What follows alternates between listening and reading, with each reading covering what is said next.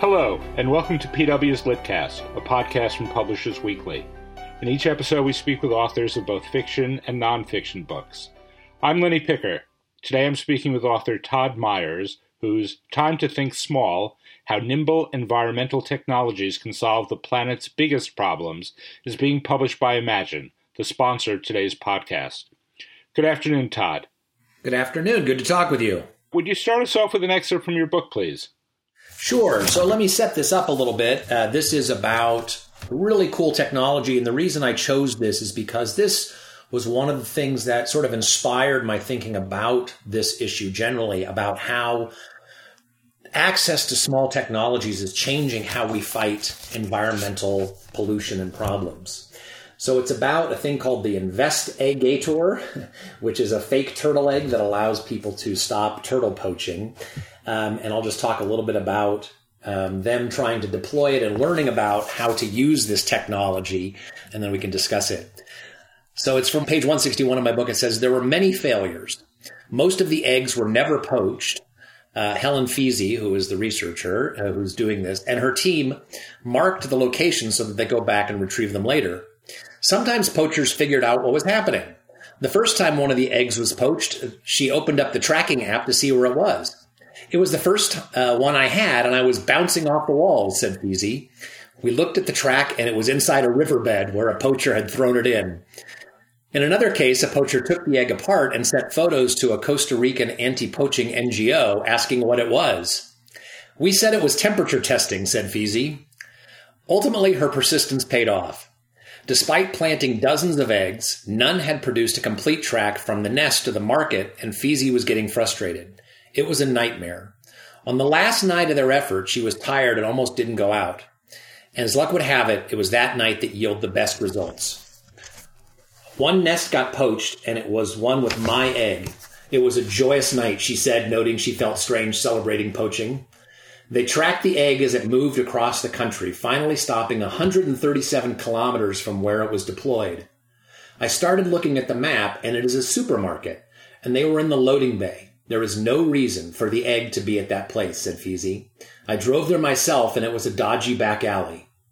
Later, the egg moved to a residential area where poachers will sell eggs door to door as a snack. They are not fulfilling people's protein need in an impoverished situation. They are a bar snack. They are a treat item. The experience proved the viability of the technology. The egg was durable enough and had enough battery power to be tracked across the country, exposing the entire poaching network from poacher to buyer. Pheasey believes that there is potential not only for sea turtles, but for other wildlife crimes. Other countries have problems with poaching of crocodile eggs, she said. You'd have to change your strategy about deploying them, she said with a laugh. So that talks just a little bit about how technology is maximizing and multiplying the efforts of anti-poaching efforts in Central America. And like I said, it was one of the first technologies that really got me thinking about and excited about the opportunity of small technologies to fight some of our biggest environmental problems.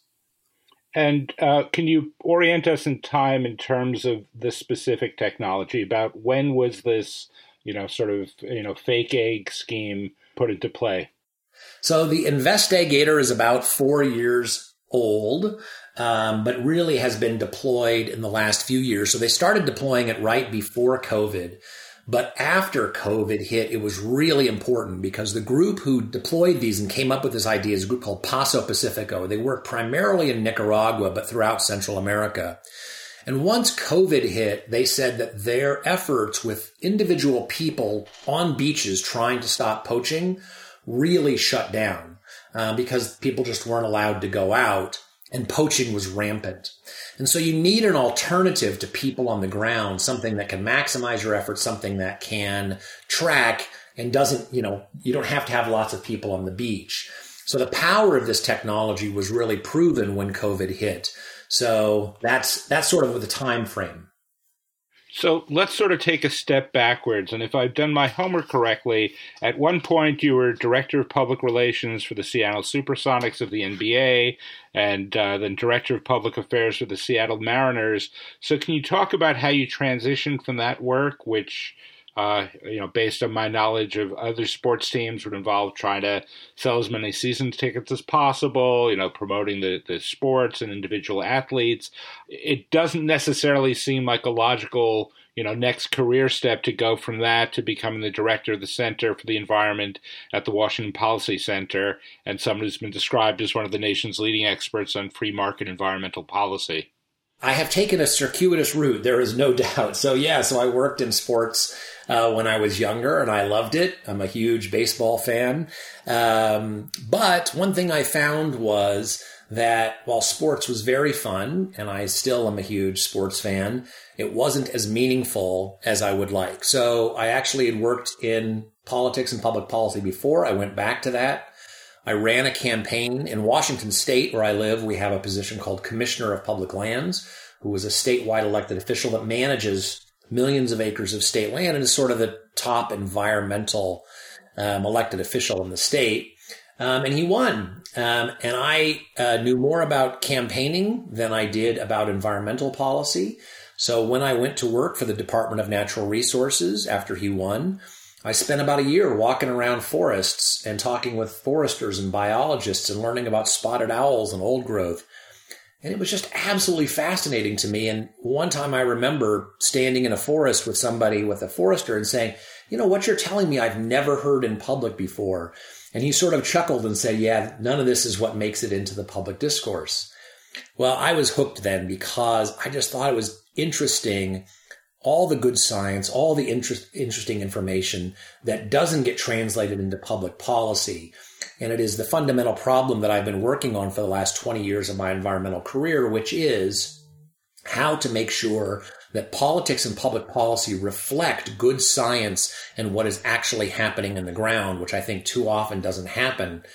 And that's where I got excited about these small technologies is because it shortens the distance between people and the environmental problem they're trying to solve.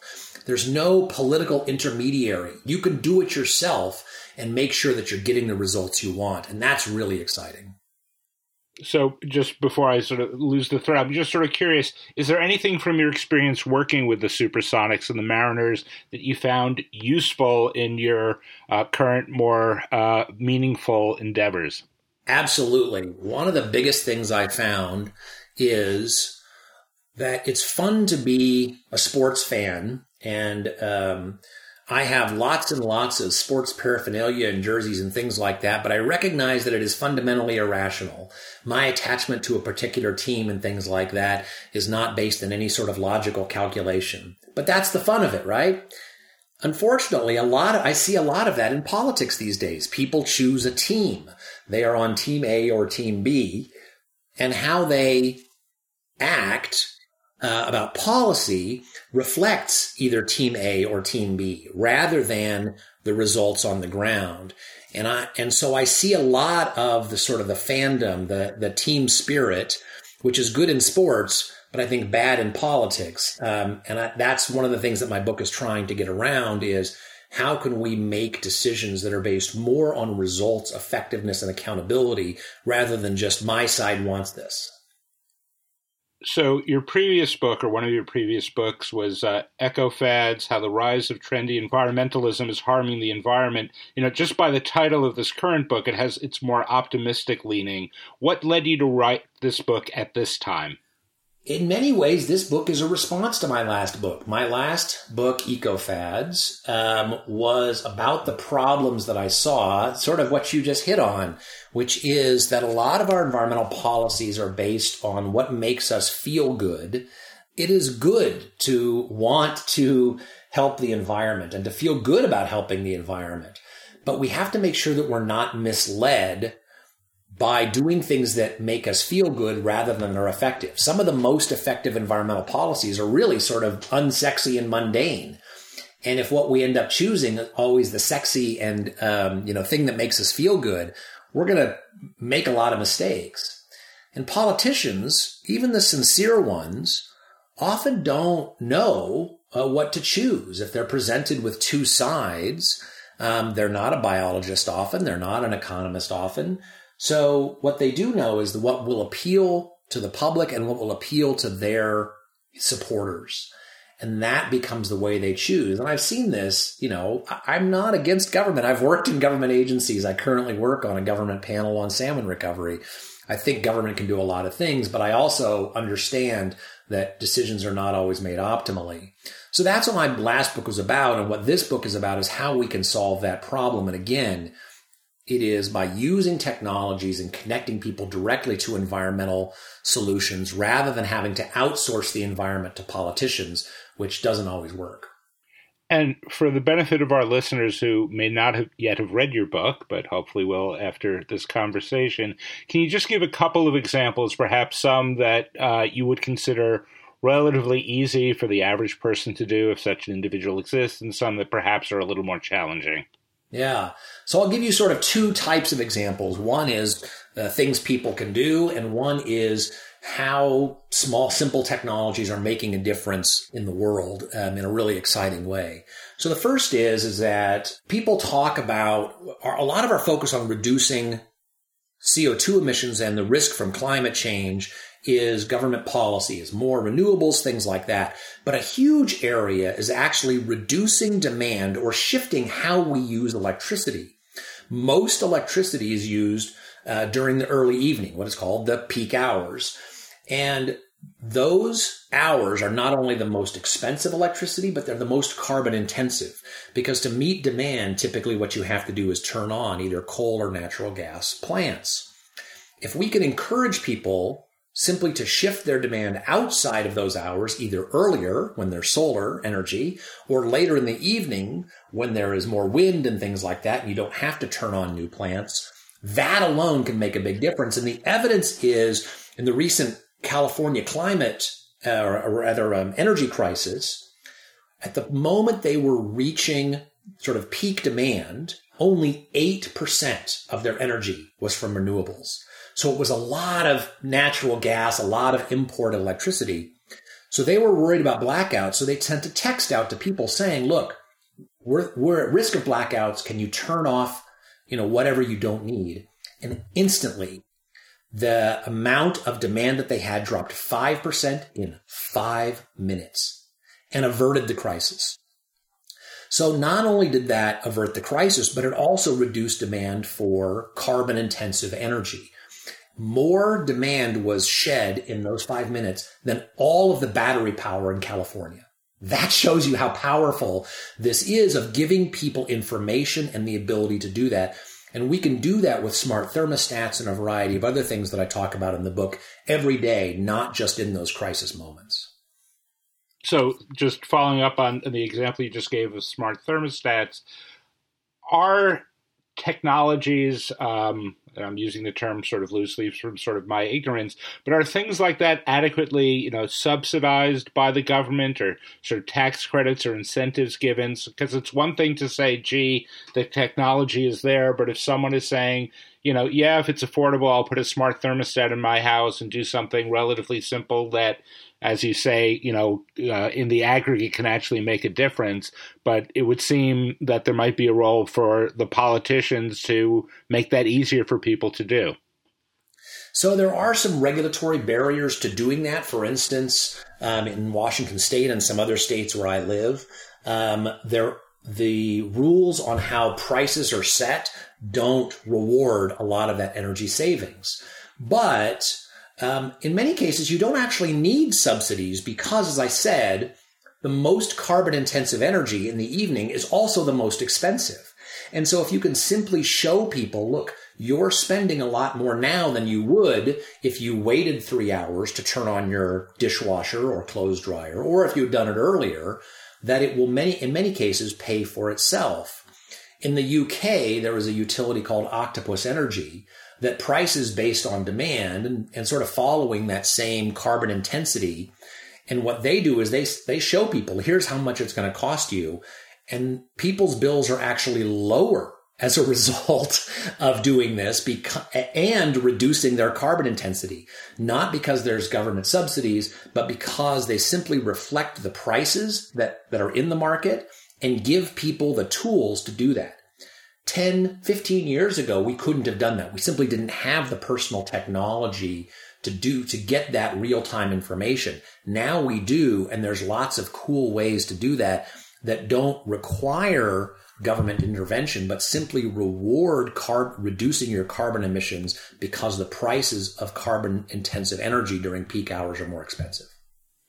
And is there a role in terms of making that easier for the consumer of uh, what's been referred to as the Internet of Things? In other words, you know, I, albeit as someone who is a little freaked out by uh, by that concept and by artificial intelligence, you know, but if all these uh, uh, AI's ability to sort of talk to each other. So, you know, you program your dishwasher to say, you know, link up with this part of the grid, and, you know, you're automatically going to run the dishes and turn yourself off at a time when it's going to be cheaper for me, the owner, then it's one less thing for me to do. Yes, yeah. The Internet of Things is um, it, it is opening up a lot of opportunities, but there are some risks. So let me talk about both of those things. So I actually have in my uh, electric panel a thing called Sense, and Sense is a little orange box that you just clip onto the wires going into your house, and then it will sense the electricity going into your house and uses artificial intelligence to look at the unique signature of the uh, electrical signals and determine what uh, appliances you're using. And it'll say okay you're using a lot here um, your light bulbs are using a lot your your dishwasher's using a lot things like that and tell you how you can conserve and it does that using artificial intelligence and the internet of things. I mean i could look at my phone right now. I also have solar panels that'll tell me okay you're using here's how much your solar panels are generating uh, compared to how much you're using so that i can conserve. So the concern is, okay, so if we do this, if we're handed all of this electric or this all this power from the Internet of Things, can people spy on us? Can people control, do things like that? Cybersecurity becomes a big concern. And so I talk about that in the book. The Pacific Northwest National Lab, actually, which is in Washington State where I live, which is one of the U.S. Department of Energy national labs, has an amazing program on Internet of Things sort of determining the background of how these things work and work together so that they can detect intrusions and they can detect when somebody has taken it over. So um, there's a lot of work going on to make sure that the Internet of Things can be very productive, that we can achieve the promise of IoT tools um, without having to worry constantly about cybersecurity so there are two of the chapter titles really sort of left out of me my favorite. So without uh, spoiling too much of their contents, I wonder if you could tell listeners a little bit about them. So the first one is how transparency and blockchain make fish and chocolate better. Parentheses, but not together. Close parentheses. Can you just sort of sort of tease a little bit about what that chapter deals with? Yeah, so obviously climate change is not the only environmental concern we have. Overfishing of the oceans is a big one, and illegal fishing plays a big part in that. So, what you want to make sure is if you're buying tuna or any other fish, that you want to know that it was caught sustainably by somebody who was responsible. Well, how can you know that? Well, one way is to have a uh, track um, what they call from bait to plate, which is that the minute you pull that fish up, that you can track it all the way to you, either buying in a restaurant or in a grocery store. And blockchain is a way to do that. Um, and the blockchain is simply a transparent database that puts every stop along the way of that fish. So on the boat, processing, shipping, things like that to where you're going. And blockchain, because it's open and transparent and can't, um, and anybody can see it, and it's very difficult to manipulate, you, you have much more faith in it. So I talked with a guy in Fiji um, who has a program called TraSeable, um, and it's all about using blockchain, making it easy so that the good actors, so that people who are sustainable, who are fishing, can show you, look, here's where I caught it. Here's where it is along the, the, uh, the entire supply chain to your house. And then you can buy from those uh, fishers um, rather than wondering, is what I'm buying really sustainable? And it gives you that much more certainty. You can do the same thing with chocolate. There's a really uh, cool program that was selling chocolate um, and it was made in Ecuador. And not only could you use uh, blockchain to see where the chocolate was from, but you could also, it would give you either a token to buy more chocolate or to plant more trees, more chocolate trees for the farmers. And it used blockchain to show you exactly where your tree was going to be planted in uh, Ecuador. I really like these things, right? I mean, this is, this is what I talked about is connecting people directly to environmental outcomes and blockchain, by being transparent, can do that. Now, I think there's a lot of overhype about blockchain. It's not always needed, but the, it does demonstrate the power of how it can connect people directly to environmental outcomes so you have high certainty that what you're doing is actually making a positive environmental difference, which, like I said, 10, 15 years ago was very difficult to do. And now you can see it almost the entire supply chain, which is remarkable. Thank you. And the second, my second favorite chapter title, uh, What the Flint Water Crisis and Thomas Edison Have in Common. So if you could just sort of tease that chapter a little bit. Yeah. So I think a lot of people know about the Flint water crisis, Flint, Michigan. Um, they changed the source of their water, which caused lead in the pipes to leach out um, into uh, the community's water, and so you were getting lead in the water, you were getting rust. I mean, the, the water was you know brown. We saw a similar thing in Mississippi this year, so um, it's not extremely common, but it's not uncommon either. And the reason uh, I think that story is important is that it shows that giving people power over their own environmental outcomes and environmental protection and clean water um, is more reliable, than, like I said, than outsourcing it to politicians. So both the Michigan Department of Environmental Quality and the EPA really failed to act, even when they knew things were going wrong in Flint. And one of the, I, I quote a, an email from the regional department um, of the EPA where they are asked, maybe we can send people some filters or some things like that and they say, well, we have this money. It's not really for that, but we could probably make a justification for it. And one of the people in the EPA actually said, I'm not sure Flint is the kind of community we want to go out on a limb for. Really shocking stuff. So giving people tools to filters or to, you know, manage how much water they use, that those sorts of personal technologies exist. And I just wanted to make it clear to, to say, look, it's not that the EPA is bad, it's just that giving people more power is more reliable.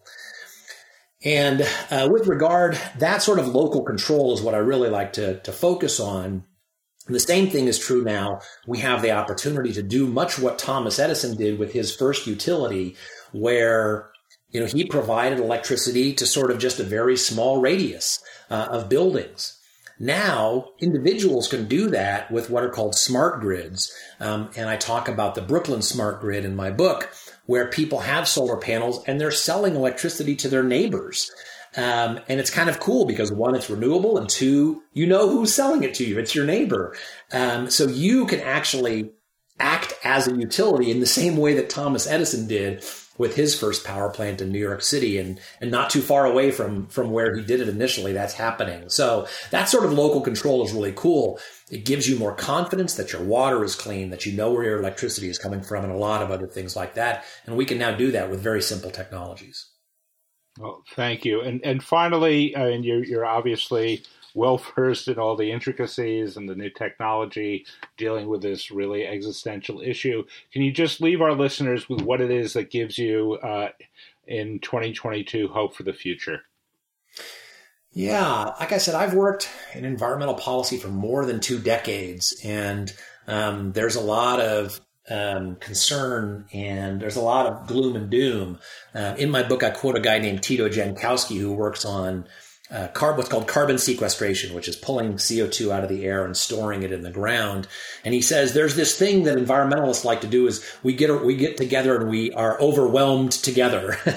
well, I think that rather than be overwhelmed, we should be empowered. And that's what these technologies are doing is that they're empowering us and they are solving some of the most amazing, difficult problems we have. One of the coolest stories I have in my book is of a group called Plastic Bank which is using small technologies and paying people to pick up plastic on beaches, just using smartphones and then paying them on smartphones. And then they recycle the plastic into Windex bottles. So if you buy a Windex bottle, you'll see it says made from ocean bound plastic. They've collected more than 3 billion plastic bottles. Just with that, just with smartphones and that simple technology. And it just gives you a, a, a taste of how powerful this is. That's why I have hope. Um, because there are so many people doing so many innovative things on problems that have really stymied politicians and governments for a long time. Um, and it's exciting to watch people out there doing it. And the other beautiful thing is, is that it crosses, it transcends uh, political lines. Um, the person who wrote the forward to my book, Talia Speaker, is from the World Wildlife Fund. I tend to be more on the center right. But to, we both agree on these things, and you can find people across party lines working together on these issues because it's not driven by politics, it's driven by technology and results and empowerment. And that is something that can bring everybody together, which I think we desperately need, um, not just on the environment, but generally in politics today. Well, thank you so much for your time today, Todd, and thank you, listeners, for joining us. The book again is Todd Myers' uh, Time to Think Small How Nimble Environmental Technologies Can Solve the Planet's Biggest Problems, published by Imagine. Please join us again soon for the next Litcast.